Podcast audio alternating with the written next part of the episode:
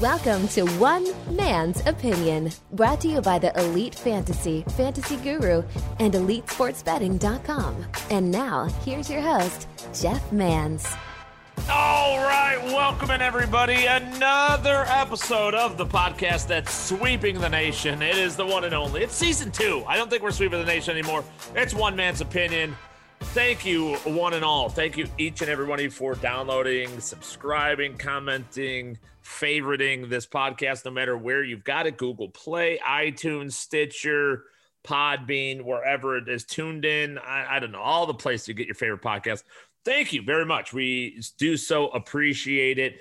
Remember, we the goal is to pump out new episodes. The goal is to pump out more episodes and to hit a variety of topics as well.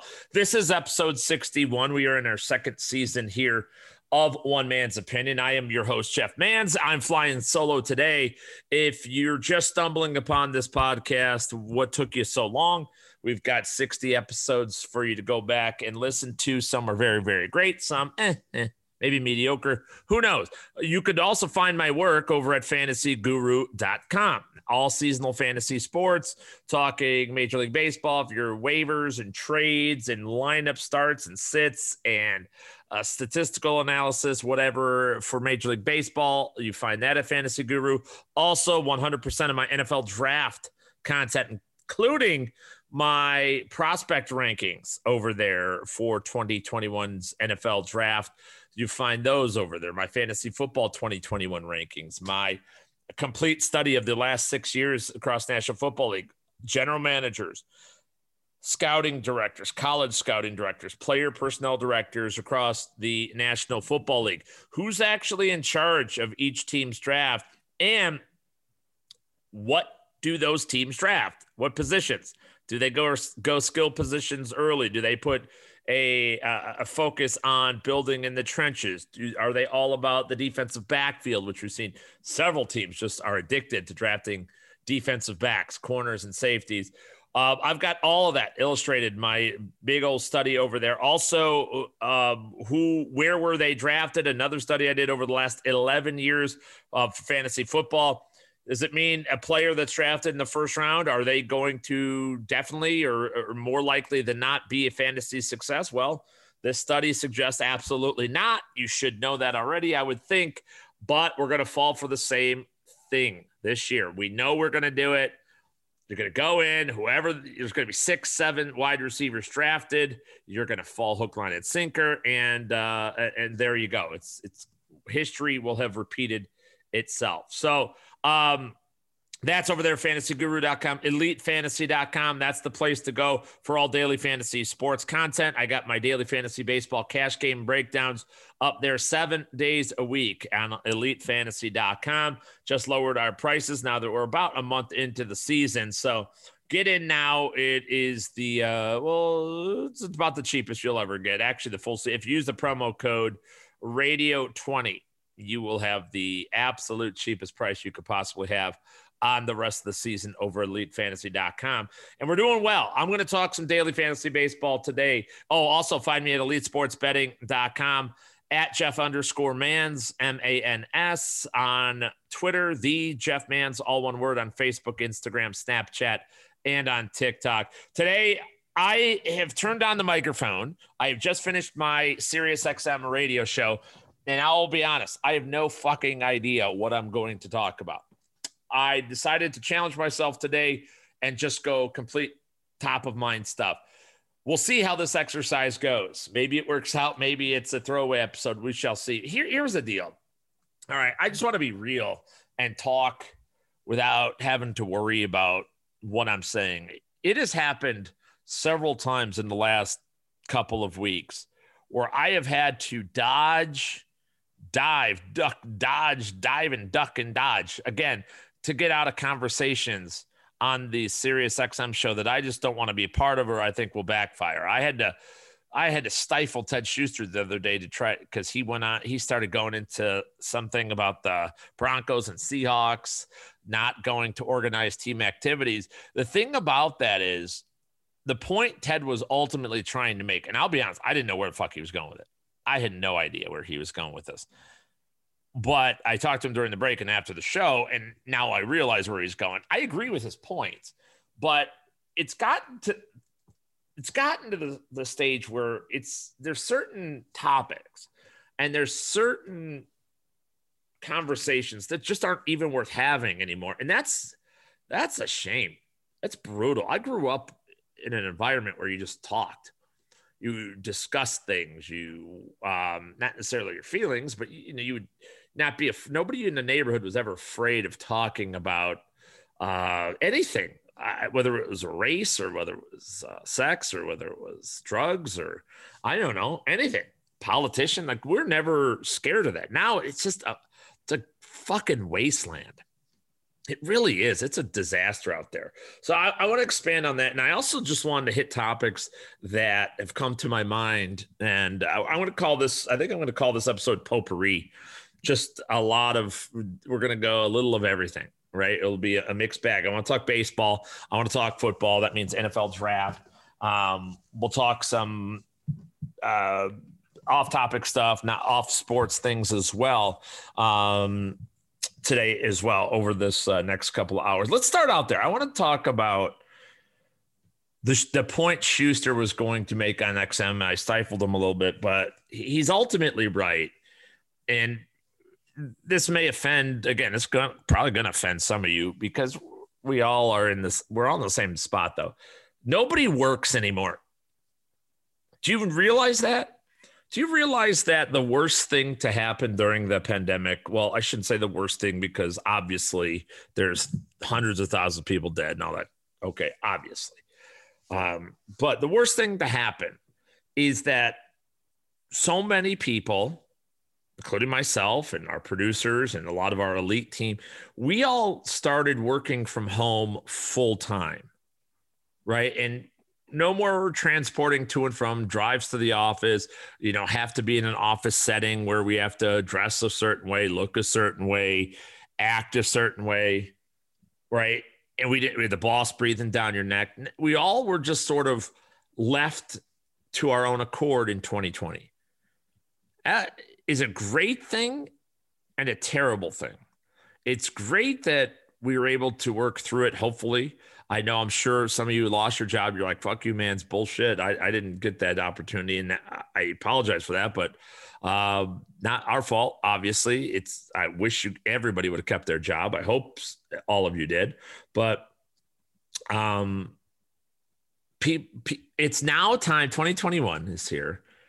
We're getting into the warmer months we're getting into millions and millions of people vaccinated. Millions and millions of people have already had COVID and have the antibodies or stored up. Millions of other people don't give a shit, which, all right, fine. We're getting to the point where it's time to go back to real life and nobody's ready. It's really pathetic. I am I'm getting worried that we're going to use COVID-19 as a real uh, excuse or, or, crutch for much longer than it should be. It, it is a crutch. It was a crutch in 20, a crutch in 2020, but now it's gotten to the point nobody's working. Nobody's there. No matter what you all think, you're doing less work than you did in 2019, 2018 to do your same job. And the bad part is you all got more money for it. All of us, we got more money for less work. That's just the fact less work was done in 2020 and more money was made, whether it's stimulus checks, whether it's tax breaks, whether it's uh, PPP loans or EIDL loans or whatever grants. All the, the government kept so many people and households afloat, and we all got used to it. Um, myself is in there. I had a massive workload in the NFL season. There's no doubt about it. And that's why I think that's the reason I'm able to identify that because then after the NFL season, I went into you know a slowdown, a less work than I had been accustomed to or that I had been doing, and it was good to take a little bit of a breather. But ramping back up for MLB, and I'll tell you how I know this. For one, I know it because traffic on the roads there's still bad traffic, but there's not nearly the amount of cars that there used to be. People transporting, commercial real estate is imploding Uh, it's going to get much, much worse, especially after all the PPP loans, everybody, you know, f- phoning their way around that. Now we're going to get to the point where the government's not going to support people and it's going to be fucking bad. It's going to be the real economic impact of this pandemic will be felt in the years to come. Trust me on that, everybody. Um, nevertheless, the work ethic, people aren't used to it. And around Elite, Elite Fantasy, Fantasy Guru, Elite Sports Betting.com, I'm not going to, I won't dive into it. I don't mean to throw anybody under the bus because our staff is crazy talented and they're crazy good and they work very hard. I could not have said that in years past. I've, I've been very vocal about this. We used to have people that were just grifters and people that just never would put in the work. We don't have that anymore, thank God. Still, we had this situation where the Major League Baseball season has started and it's happening during NBA and NHL seasons as well. This is a problem. I've worked in this industry for 15 years. I've managed content and managed people and staff for the last 11 years, 12 years, 11 or 12 years, whatever it, it, it was when I first started uh, managing people at, at Fantasy Alarm. Um, and then I, I, actually managed people for five years before that in my other companies. So uh, in this industry. So I've been managing people a long time. It's never been as big of a problem, as big of a problem as it has been this year it's no everybody has patterned their day around a lot of things that aren't work related, a lot of things that aren't uh, important to their lives or their jobs, whether it's television. I have to watch X amount of episodes. I have to watch this, or maybe it's it's exercise. I have to go to the gym. Uh, no, no, you don't have to watch your episodes. No, you don't have to go to the gym. No, no, no plain and simple. No, no, you don't. And if you want to, do what you want to do.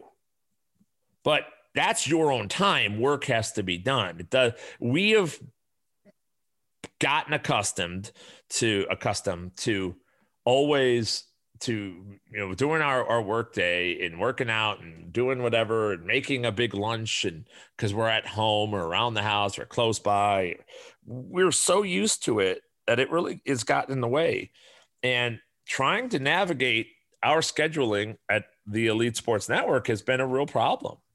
A real problem. Again, people working hard. Our guys work hard, but it's it's gotten to a point where it's almost impossible to ask somebody to do multiple sports. Meanwhile, we did it, you know, two years ago, that's everybody did it. But now it's crazy to ask that. Now it's too much to ask that. Um, yet there's still plenty of time for other activities and, and, and things and social media and all that good stuff. And I, I don't want to, I'm not going to throw our guys under the bus. I don't, I'm not trying to do that because this is not an elite sports problem. This is a world problem. It's definitely a United States problem.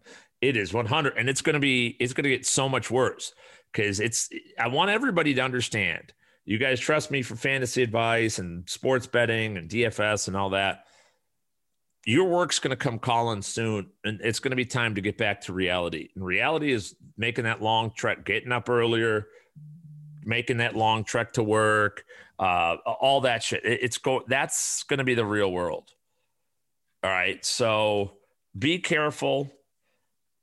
NFL players, Broncos, and um, the Seahawks and the Patriots have all opted out of organized team activities for the month you know, that start after the draft in the month of June, actually. And okay, fine. But Ted's point on this is something that is very true. And it's true everywhere that you can't pretend you're scared of COVID forever. Okay, you can't. And I'm I'll be the first one to tell you I shut everything down.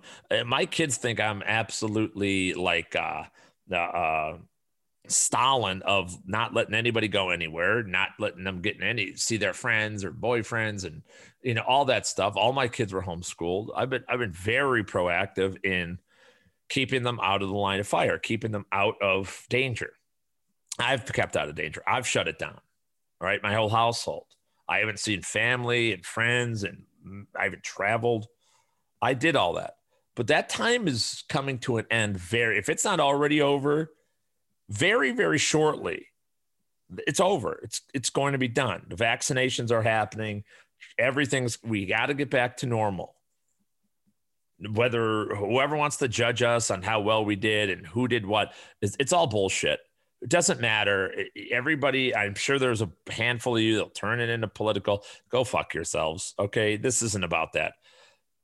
This is, it's time for everybody shut the fuck up and go back to work. Go back to what we were doing before. And as much as you want to say, I want to go back to restaurants and bars and hang out and travel and all that, well, you also have to go back to work. NFL players are going to have to go back to work you're not scared of COVID. You played a whole season through it. The NFL was the greatest organization in the world, proven during the COVID 19. They nobody pulled up. No organization.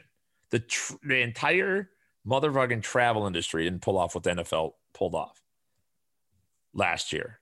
That's how amazing they are. Testing, tracing, contact tracing, um, con- you know, locking down people, quarantining people when they need to. It's incredible. It's really, really incredible. So be known, be let known, let it be known, let it be said that uh, it's going to be a rude awakening for NFL players. It's going to be a rude awakening for uh, all of us out there. It's been a rude awakening for our staff at Elite Sports. No question about that. It's time to get back to work. It's time to go back to doing what we're doing what we're supposed to be doing. And that's going to take more hours, less me time, more work time. Sorry to be the bearer of bad news. And, and speaking of that as well, I, I do want I, I, want to get into this as well. And I'm eh, going to get into sports, I promise. I know I'm pissing some of you off. You always get mad at me. Fine. Uh, here, here's what it is. And this is, it goes back to what you all did, what every one of us did during the quarantine, right? We, I talk about this a lot where the world tries to divide us all. You are getting angry right now at me because I said I quarantined and you think that I shouldn't have, or you think that you were right by living your life and maybe you're calling COVID just the flu and whatever. Okay. But you're not right. You're, I don't care what you say. You're not. Internet research isn't real research. But be that as it may, it doesn't matter I think this, you think that. I'm not right. You're not right. The tr- nobody knows the truth and what was sh- the fact. It, its results matter. You're still here. I'm still here. Hopefully, all of our friends and family are. I know a lot of people aren't, and that's sad. That's part that kills me. That that really hurts my feelings. It's a shame, but the, as we emerge away from this quarantine, and away from COVID and all this shit, we're still here. And no matter what side of the coin you're on or what, what your belief system is, it, it's not wrong. I just said you're wrong, but we're all wrong. We're, we're both right and we're wrong. We're only wrong to push our feelings on others right? It, it, to tell people that I did an internet research and I've got 15 reasons you shouldn't get the vaccine. You, no, you're a fucking idiot that has too much time. Go back to work and make money. All right, that's what you should be doing. Stop internet researching. Start making money, you absolute goon. All right, that's what you should be doing. True. What we need to do is give ourselves some credit, though. Here, here's the other part because there's a lot of people that have made decisions and foregone family and friends like I did, like uh, many, many of you have. Maybe you didn't go to school. Maybe you did leave your job. Maybe you got fired or laid off, whatever it was. And you feel like shit. You feel bad. Whether you outwardly project that you feel bad or you're pretending it and masking it, saying everybody else is wrong and I was right. Well, if you did something, if you tore up a target because they wouldn't let you in without a mask and you saw the thing on the door that said there's mask but you believe there shouldn't be mask and you tore the place to shreds. They're not wrong. You're wrong. You're a fucking idiot. Doesn't matter. Even if it doesn't matter. You see what i mean? It doesn't matter if they were right or wrong. That's not the point. You went in got your groceries got your stupid fucking t-shirt that says good vibes or whatever the fuck it is and, and move on with your life. That's the objective. That's the goal. Results matter But if you went in there and got loony because they told you to wear a mask, you're the problem. You were the problem. Anyway, what I'm saying is that if you did that, you didn't get the merchandise, you didn't have the results, whether you projected or not, you feel bad about yourself. You feel inwardly or outwardly, whatever it is. Most of it's inward because everybody projects like they that's why social media is such a dangerous thing. Everybody projects as if they know everything. You're so smart, you're so what. It's a fucking hilarious to me. It's like the DFS industry. Oh my God. Between Top Shot and race horses and art and crypto punks. Oh my God. If a 40 year old person tells you something is the future, never believe them. Tell them to go fucking plant a garden. I'm 40 plus. Don't don't tell me. I have kids that are 19 years old, right? They're college students. They don't go crypto punk. Come on. No, they want money like regular money. They this isn't their future and they are the future not not 45 oh but i'm 65 and you're 65 you're gonna you should be retired you know, the shit you're planning for is dumb. It's great when you're 15, maybe even 25. When you're 40, grow up. Anyway, back to I want everybody to be more secure. I want you to be understand the one objective we have, whatever way we each live our life, no matter how different we are, we need to give ourselves more credit than we're getting from everybody else. Social media, number one, the news, fucking everything. Everyone wants to just blame everybody. It's the same thing with the the, the cop shootings, and, and these are terrible. How you? I don't know much about the last shooting in Minnesota, but how you don't know that you have a gun versus a taser is beyond comprehension. And people, when you you make certain decisions in your life, and you will live with the consequence, and that's what that police officer is going to do, and not and that terrible tragedy, awful. I don't understand why other people get in trouble themselves, why they perpetuate this idiot doing something terrible with getting themselves in trouble and rioting. And it's protest in a way that's positive, protest in a way that causes, impacts change you could protest by going to school and getting a degree, running for office, and then impact writing a, a, bill, getting enough votes, and making it law. Like that's the way to do it. Stomping your feet and lighting things on fire isn't the way to do it. But, um, I keep saying it. Give yourself more credit. Be more secure in yourself. Things aren't as bad as everyone tries to tell us they are and we're not as bad. We made it out. There's a lot to be. Every one of us should, be proud of whatever we did to get. All right, if you're a QAnon QAnon person, you should not be proud. Everybody else, unless you fell for the biggest scam in the history of humanity, everybody else should be goddamn proud of what they did and the way they they managed out. Doesn't matter what political belief you have or what your masking philosophy was, what your vaccine philosophy was, what your COVID philosophy was you should all be very, very proud of it. All right, I'm going into a, a situation I don't want to fucking even get into because now I'm just going to get myself in more and more trouble. Well, I can't be in trouble. You guys can't do anything about it. So go fuck yourselves. Honestly, there's nothing I can do. You can't stop me from this. So there you go. Um, let's get in. I want to talk about so with the work thing. Work was tough. Getting back into daily fantasy baseball. Remember, I haven't done daily fantasy baseball content in two years. I did strategy sessions. I wrote the very first cash game breakdown last year at elitefantasy.com, and that was it. Otherwise, our staff did most of the work with that, Ted and the crew. And so it's been a while getting back on, and even that, it was 60 days.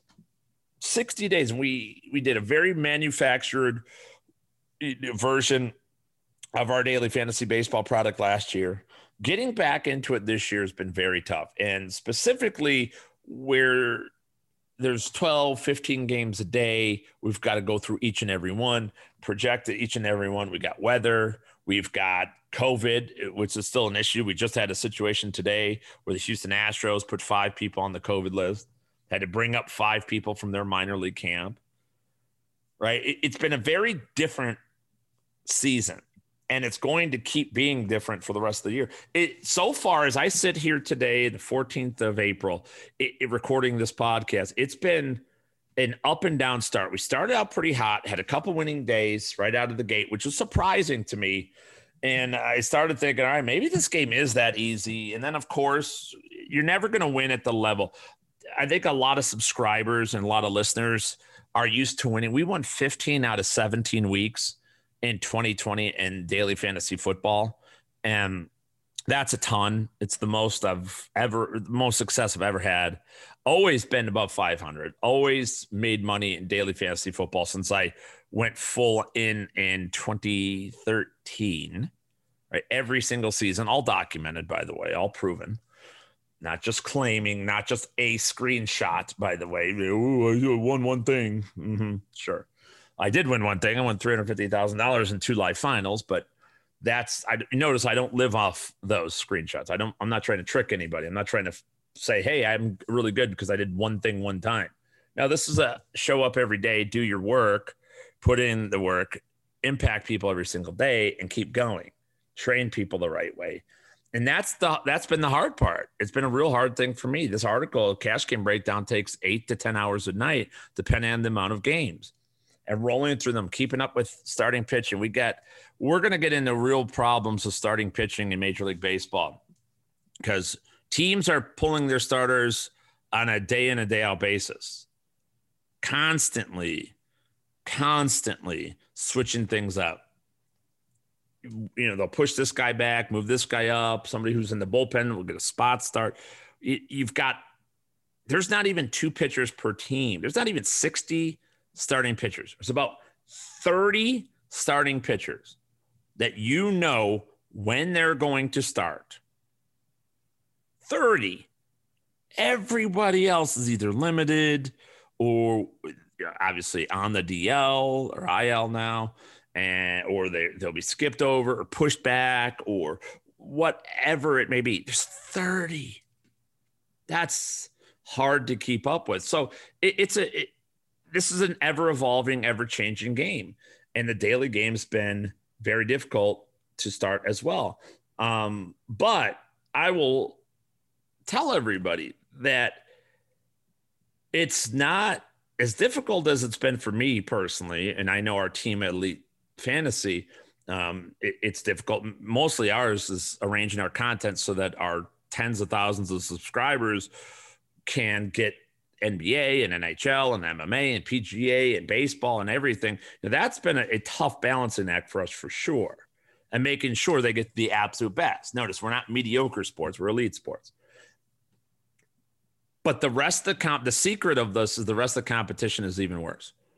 These other companies I've heard firsthand. I know a lot of people, I know people, every business owner in this industry. I know people on every single staff and they're friends with most of them and it's a, it's a mess in a lot of places. It's hard to cover multiple sports and do it very very well and have your best people on it multi- every single day. It's been a real problem throughout the industry. And here's what I know about baseball right now. There are almost nobody. I, I I'm trying to actually think of a human being besides myself and Ricky Sanders, and CJ Kaltenbach. I could I could name maybe three other people that I know of in the entire industry that are actually hands on deck, covering, discussing, analyzing, projecting, and researching daily fantasy baseball every single day. Like three people. This industry has gotten automated every and that's why we're seeing so many lineup trains. This week alone i've talked about in the sirius xm show we lost back-to-back days by uh, less than three points both days and two different paths to to losing just nipped out in cash games. And both times it's because of lineup trains. Now some of you including people in our chat will say oh no we got to figure out lineup trains. Well we i already know the lineup trains. I figured that out two years ago we had them dead to rights in football. We we screwed them over constant. We screwed them. lineup trains are bad lineups. These are bad lineups. An Oakland A's full on stack the other day. Are you fucking nuts? Team has been dog shit. It's a bad idea. It's a good environment. Eh, not really. They got a lot of breaks to go that way. That stack didn't really go off. You got a homer from Matt Chapman. That's uh, that's it. That's what you got. These are bad lineups being put out. And as much as people want to say, oh, we've only been about 500, maybe 52% so far this year, I look at it like I can't believe we're 50%. I can't believe that because we're going to beat the average loving shit out of these people in the days and weeks ahead. Their automation can't keep up. They, they're just throwing things together. They can't, they don't understand. Like I, I was on a whole thing this week about Ronald Acuna, and I could tell I'm going bananas. I'm watching these games. I have the, ex, the extra innings package. I have TVs every freaking place in my house, MLB uh, app, the whole thing. Me and my son are watching games all the time. I'm taping them, I'm watching them, rewatching them late at night. I believe in that. And I'm watching a guy take over the world. Everybody knows Ronald Acuna is great. Everybody knows it. I'm watching this guy over the weekend. I'm saying, oh, he's going to be 80% owned going into next week. I talk about on the radio, yet I go put him in my lineup. He's 15% owned. Why? What are you people doing? What do you want? You're not. And the fact is, they're not watching it. They're not. They're not watching baseball. Nobody, they're all box score. They download the box score. They have everything automated. Uh, we've got that. Uh, wait till you guys see Elite Sports data, by the way. Wait till you see it.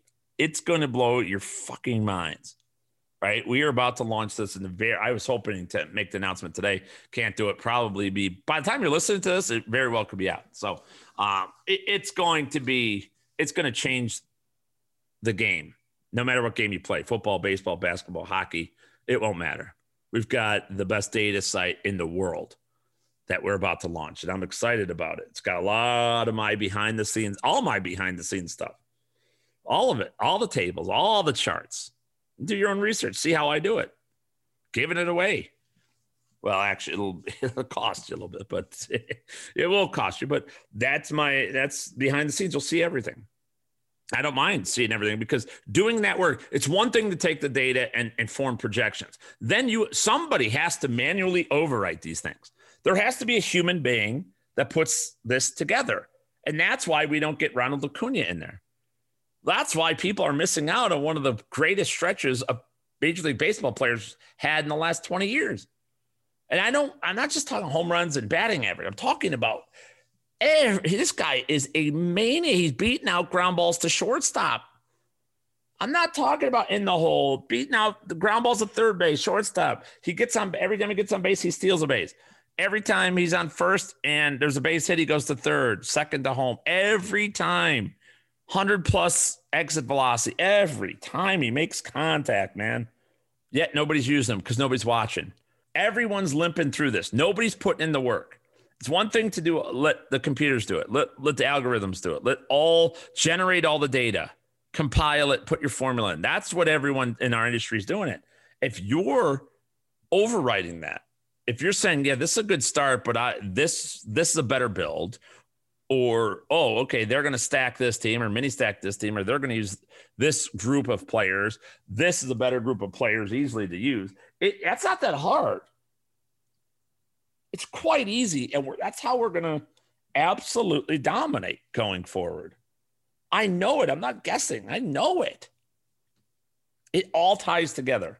Nobody's working Everyone wants to automate. Nobody wants to watch these games. Nobody wants to go through context. The other, you know, the, reason they stacked the Oakland A's the other day is because they stacked against Madison Bumgarner, and it's like it's one of the dumbest things to have done. It really was.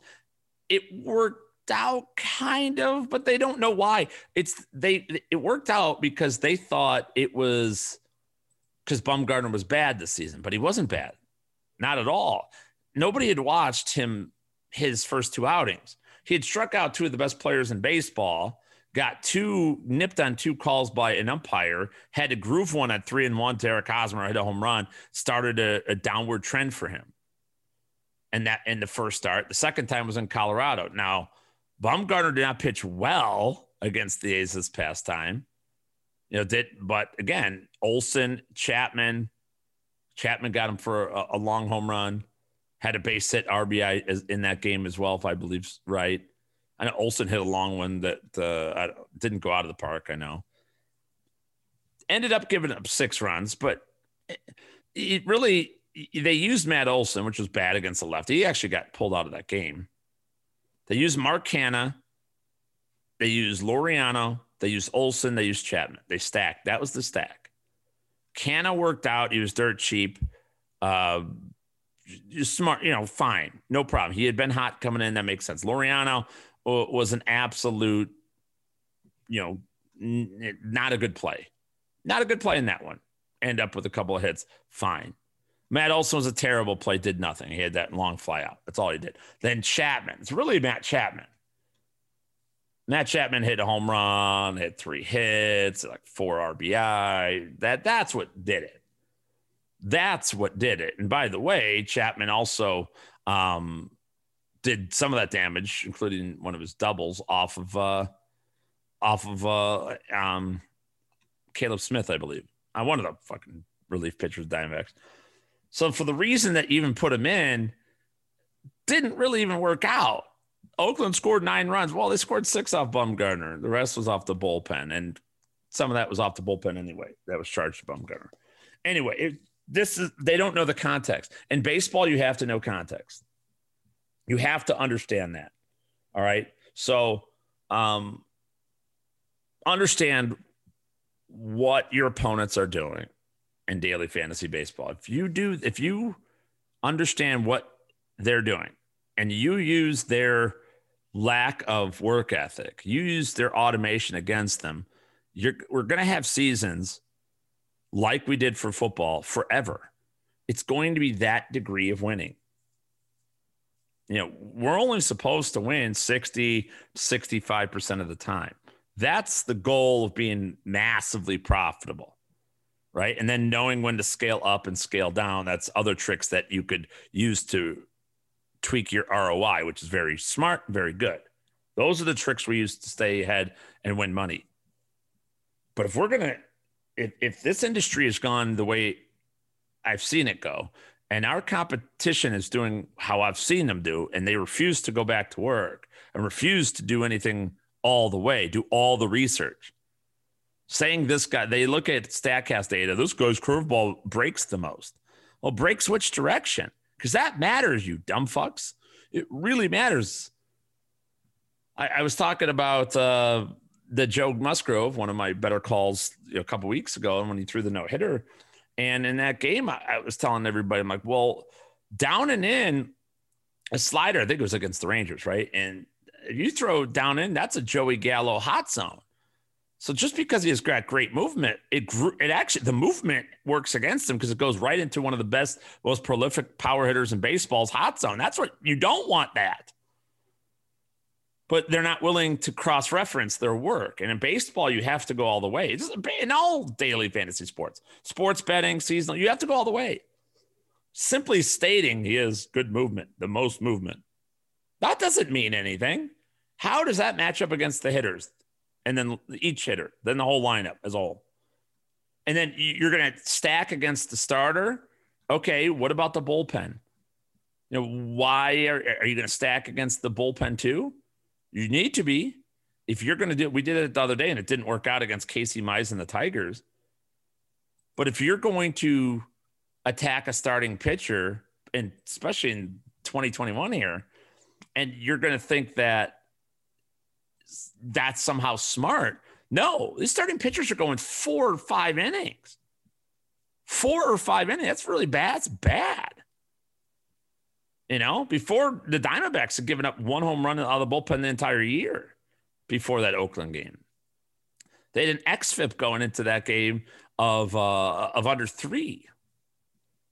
So it wasn't a wasn't a great uh, was not a great attack worked out. Sometimes it will, but very less than not. All right, so that's that's daily fantasy baseball. Again, I told you this. I named it potpourri, folks. I'm going off on tangents. I'm freelancing this son of a bitch the whole time. I, I want to talk some NFL draft here as well. Um, the, the, bow on top of the ba- daily fantasy baseball stuff is simply we're very confident going forward. It's a lot of work, but we're up for the challenge. I'm calling myself and our team out that we are going to put in the work. We're going all the way on our breakdowns, on our research, like we always do. It's why we're elite. It's why we're elite. It's why we are here, why the team we have assembled are, are here. No matter what anybody wants to tell you, the team we have here wants to be here. The team that's not here, we didn't want them here. No matter what they try to tell you on social media. Ooh, I quit. I, I, we you can believe whatever the fuck you want, whatever you want. Everyone give their nuts to work at this company. They're nuts. They would l- absolutely give anything. Fact of the matter is, they couldn't hang. Bottom fucking line. NFL draft. Let's talk about uh, some of the workout numbers. For one, I, I got to address what is San Francisco thinking with uh, Mac Jones versus Justin Fields. Justin Fields had his second pro day today. I love the fact that he did the exact same Zach Wilson thing. Um, on the last podcast, I discussed how to evaluate talent and how I judge every position.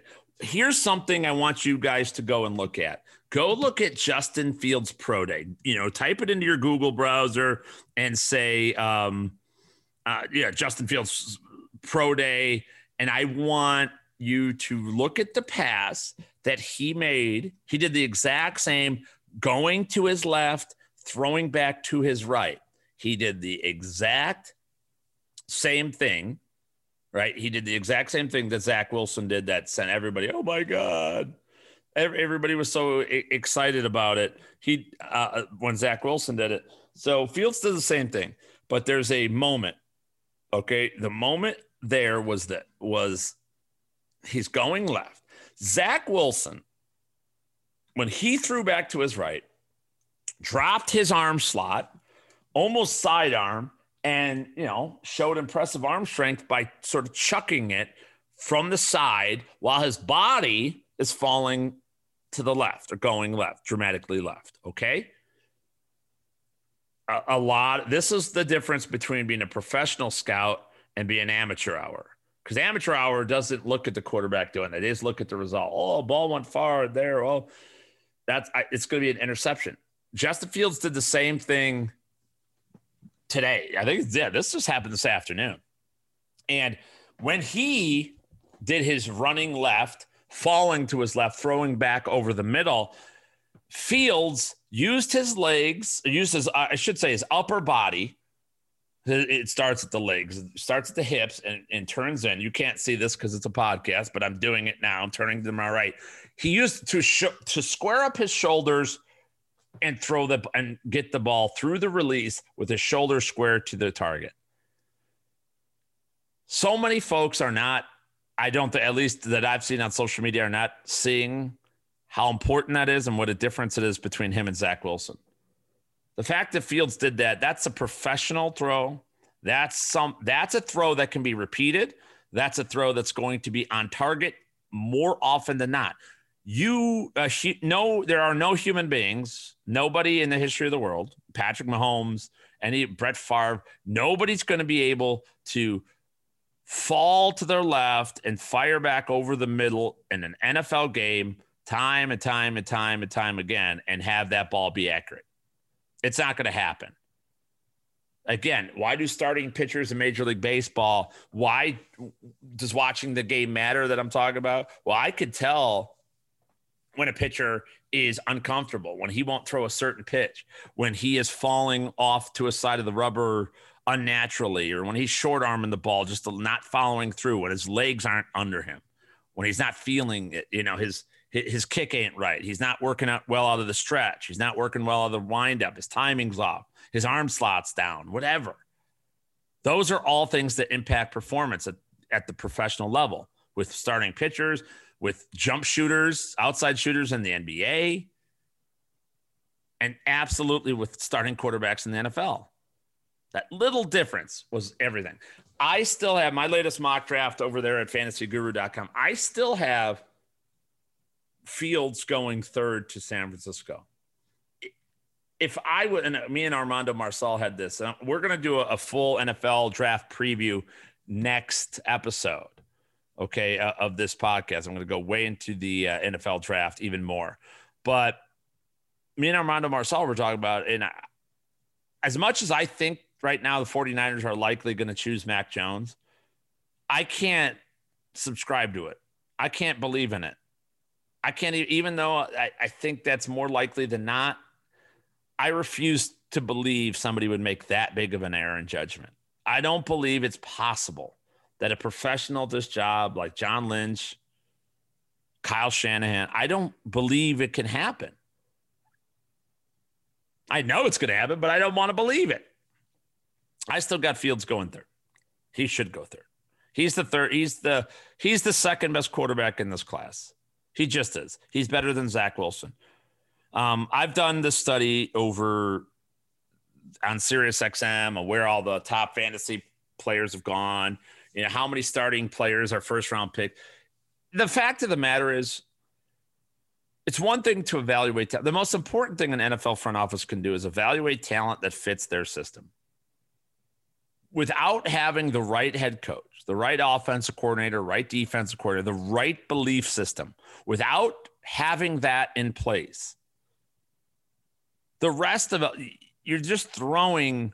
If you don't have all that lined up, or if you're a general manager and you have your coach and your system and your belief tree and all that, and then you know two years of losing, you pull the plug and get a new coach, all of a sudden you have a group of players that no longer fit your new system, right? That's why coaches shouldn't be turned over as much.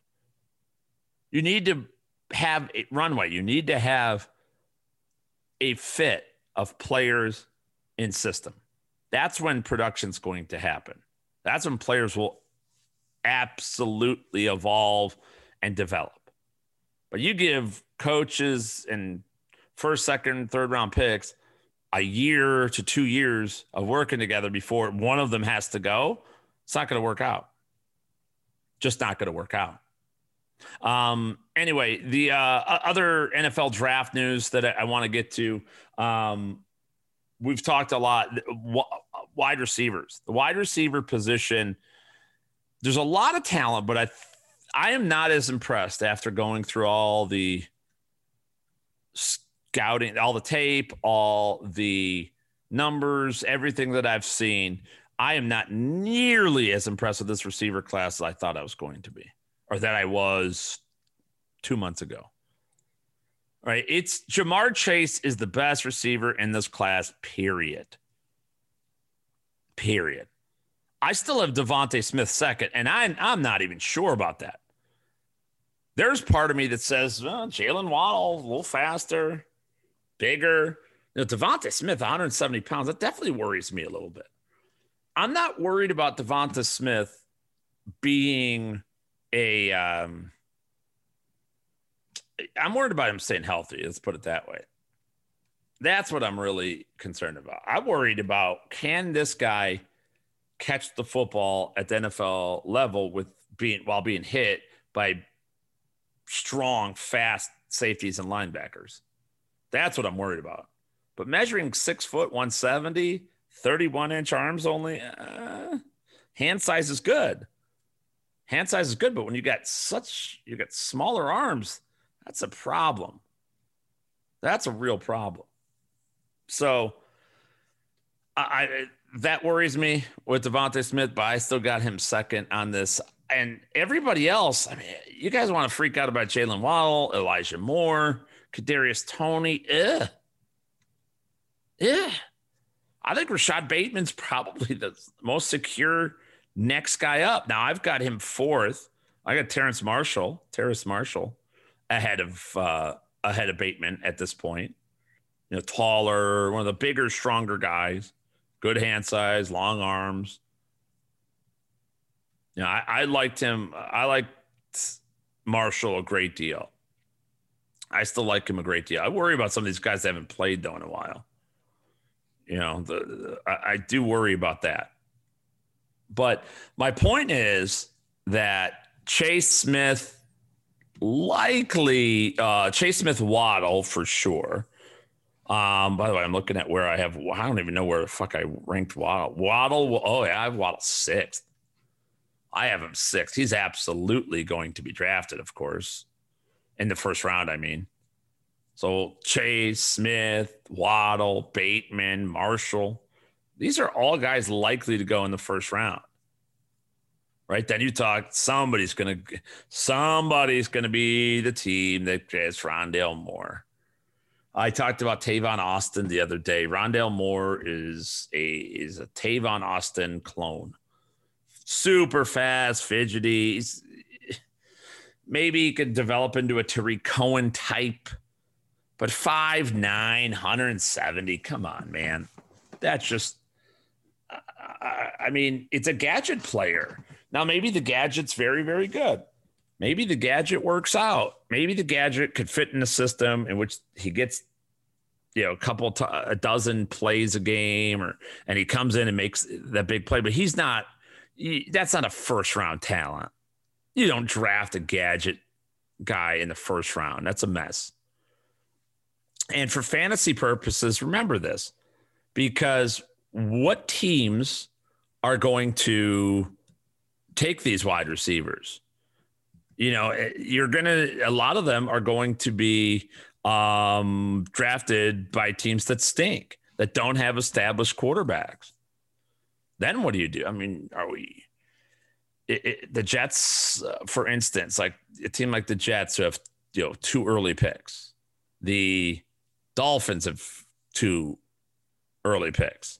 Uh, if they use one of them on receivers, like we think they're going to, who's going to throw them the ball? Are we sure Tua's going to be able to get them get a rookie wide receiver the ball? I can't remember when's the last time a rookie receiver had a inexperienced or you know rookie or inexperienced quarterback that helped him succeed. I mean, uh, Deshaun Watson for Will Fuller back in 2016, he didn't even do that much. He was okay. I, I honestly can't remember another time. Like, I legitimately cannot remember another time. I, I guess uh, Mike Evans was a second year starter in 2015 when Jameis Winston got there.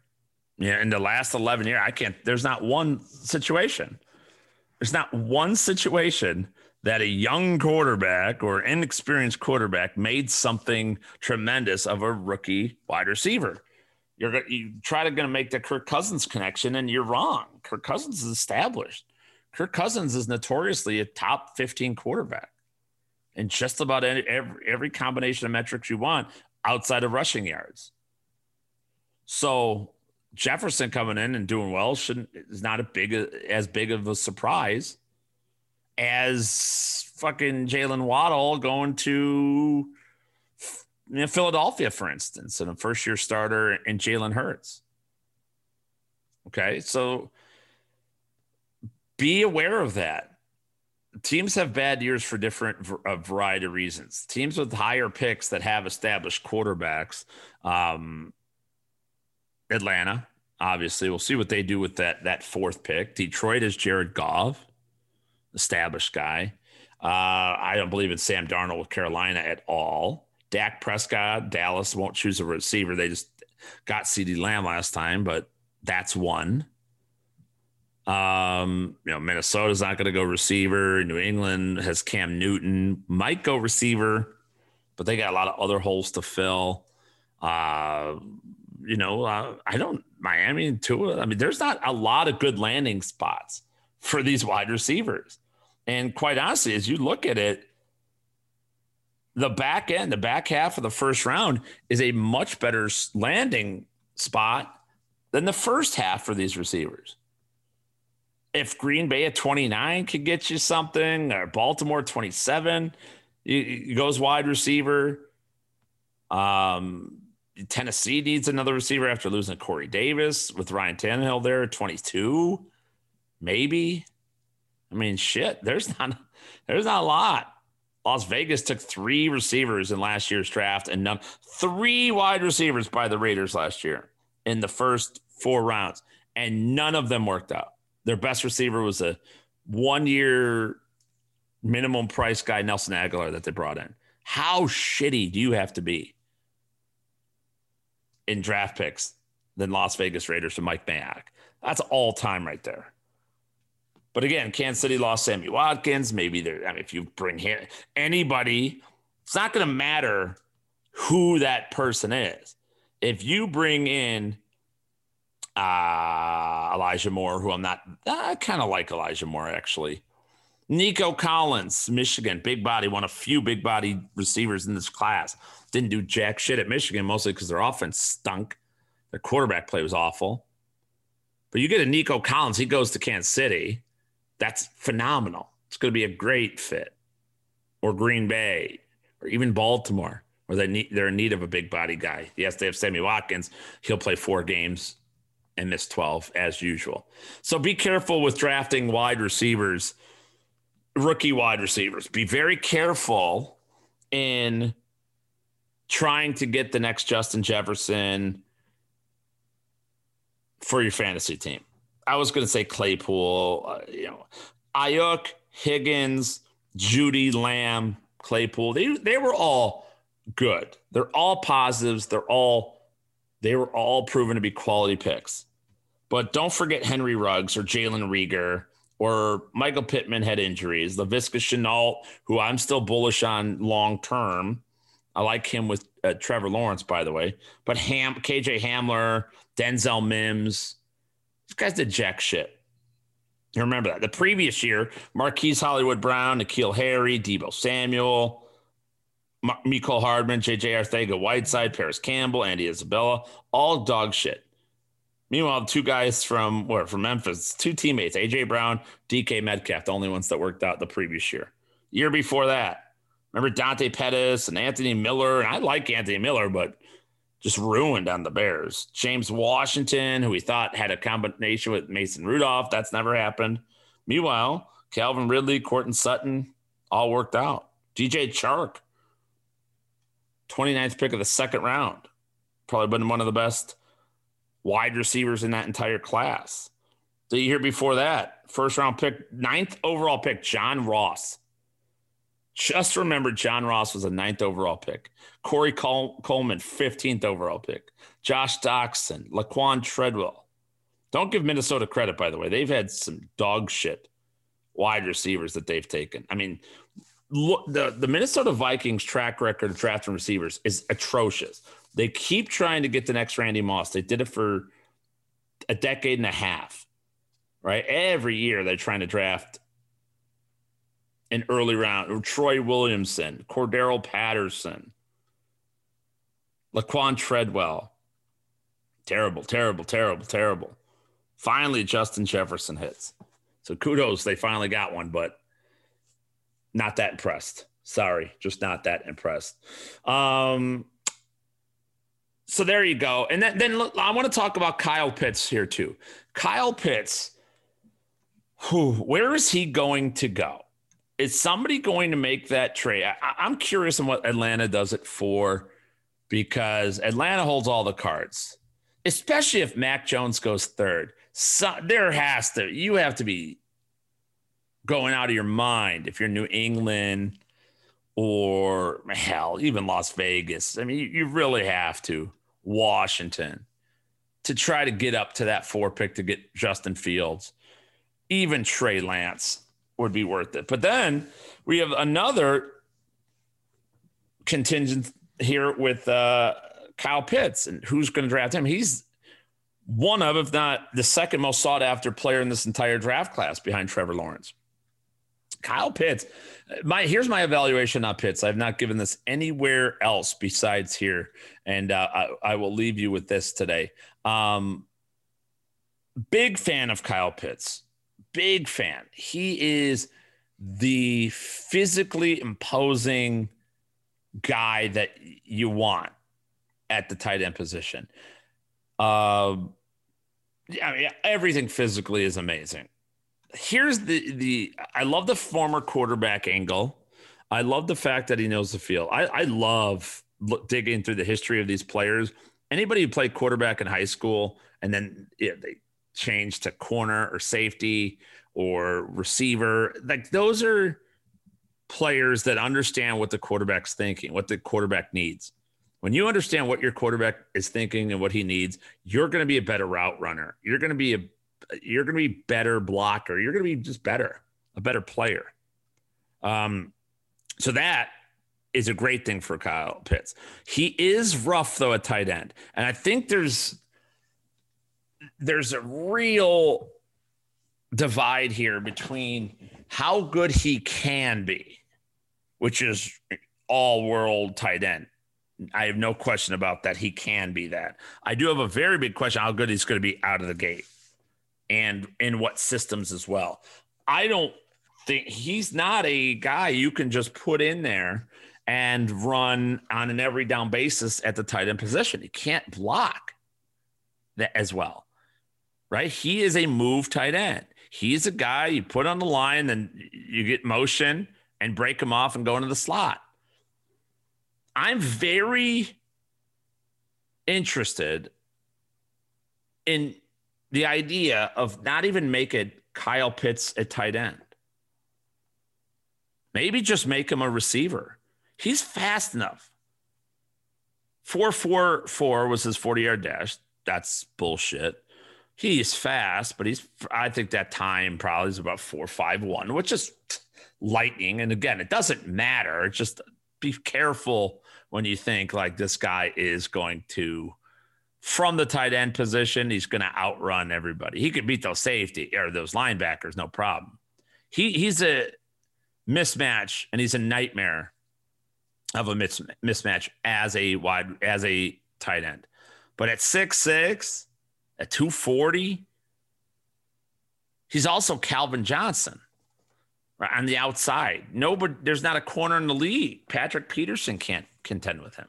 Nobody can contend with him at that size and that speed, right? I'm curious whether or not he actually becomes a full time tight end.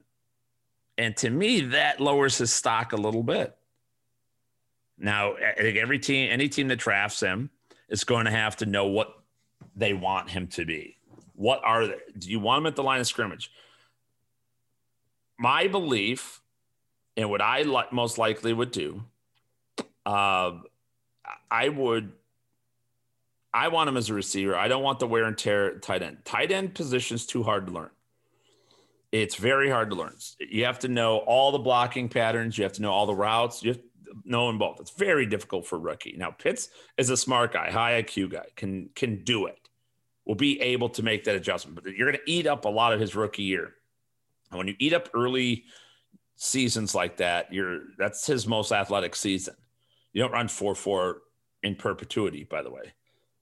Right. I, I like an offense that would be able to create mismatches for him, move him around. If you play him a tight end, play him on line, but use that motion, flip him from one side to the other, use him in, in tight situations, you use him in jumbo packages, right? Like in bunches for a power running team would be very intriguing because he at that point he can get up the field and they stack the box. He's so fast he can get up the field. It doesn't. There's nobody else behind him, right? And it doesn't expose your quarterback for that long because it doesn't take him. He doesn't have to run a deep route or a long route.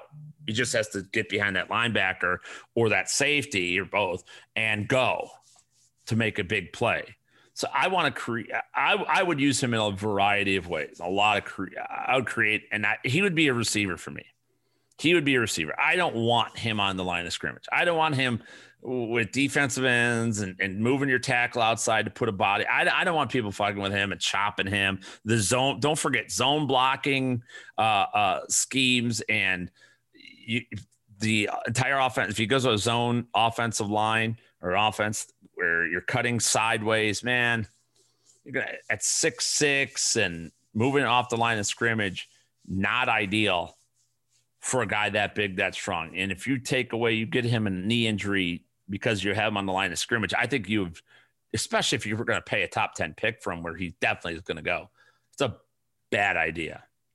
Right? I mean, this guy's 10, his hands are 10 6. I mean, shit. You get yeah, nine inch hands. You're in you're in pretty good shape. NFL average nine and a quarter, pretty solid. Get nine and a half. You're you're really looking good. Fucking 10 6 is just you're you're an Adonis. And that that's what Kyle Pitts is. There's no question about it. So I don't have an issue with taking him in that spot, but you got to know what you're getting. And you got to be able to utilize this guy in in many different ways. Playing him on the line and getting him beat up, beat up and beat up and beat up. That would be a huge disservice to me. I, I wouldn't be able to understand why somebody would do that. I'm interested. Again, a team may jump into that four slot to get Pitts. There are teams that love him that much. Best fits for him. Boy, a lot of people want to say the Giants. Um, they have Evan Engram, and it's not that Pitts can't be better than Evan Engram. He absolutely can be. But I, Daniel Jones, I don't Kenny Golladay. It, it's not bad. Dallas, it would make that offense unstoppable at 10. He'll never last to 10. Carolina, uh, it's okay. That'd be a, a, fine spot. Detroit's not taking him. Miami may take him at six. I, in my, uh, I have the Dolphins taking him at in that sixth spot on my mock draft over at fantasyguru.com. I do think that that would be if Kyle Pitts does go to Miami, which I have happening, it's not the best landing spot for Pitts, but it's sort of the best possible pick for Tua. That's where Tua is going to be the guy who utilizes the tight end a lot. We saw it in year one with Gesicki quite a bit. He likes to throw that middle of the field. He, Tua gets under pressure, gets the pitter patter of little feet, and got to get rid of the ball. He's not going to be able to launch the ball like he did at Alabama. That's not Tua's game. That's not the Miami offense.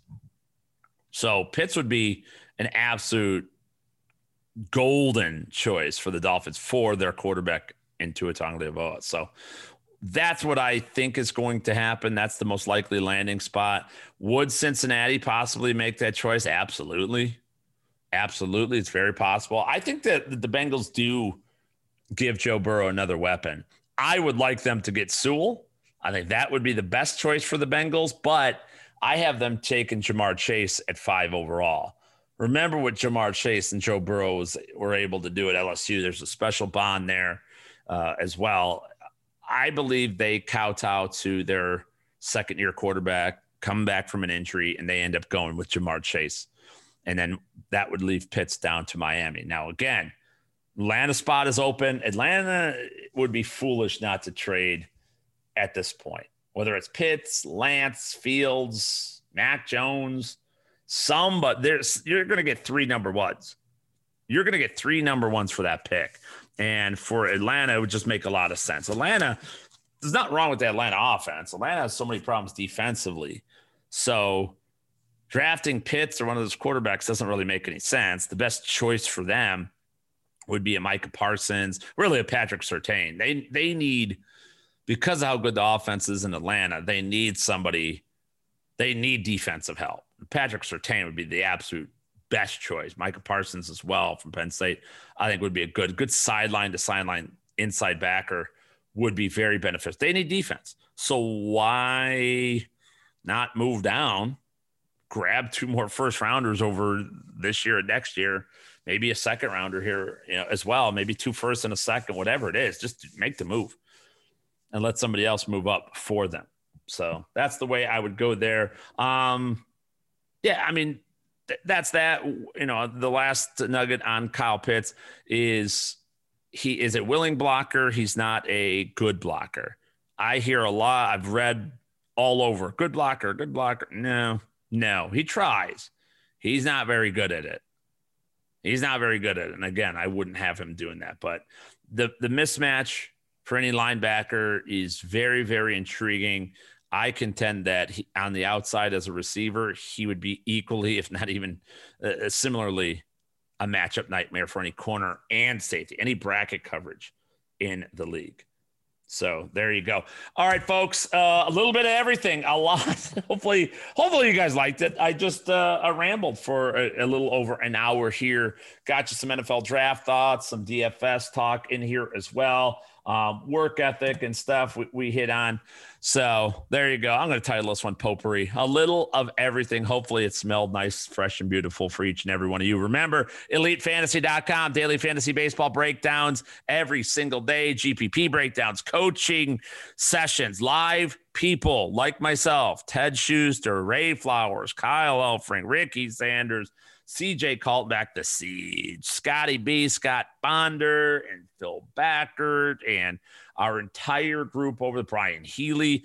We are coaching you every day, helping you build a better lineup, writing articles, the GPP breakdown, cheat sheets, coaching sessions, live streams, podcasts. It's all over there, elitefantasy.com. Uh, fantasyguru.com if you want to check out my NFL draft, all the studies that we've been doing. I will tell you this that last six years, the general manager stuff, nobody has ever in the history of NFL draft analysis done this. It's never happened. The only place you will ever find is fantasyguru.com. Trust me, because I would have bought this son of a bitch instead of spending the last four months of my life putting it all together. Same with where were they drafted? Nobody does this kind of in depth information and studies and research projects for you but our team over at fantasyguru.com. Follow me on social media at Jeff underscore Mans, the Jeff Mans on Facebook, Instagram, Snapchat, and TikTok. That'll do it for episode 61, everybody. Thank you so much for staying with me. If you made it to the end, I appreciate you very, very much. Let me know what you thought of this episode at Jeff underscore Mans. We may have disagreed, and chances are we absolutely disagreed at some point during this program, maybe the whole way through, and it's perfectly all right, everybody. Why? You know why. Because it was one man's opinion. We'll see you next time, everybody. Deuces.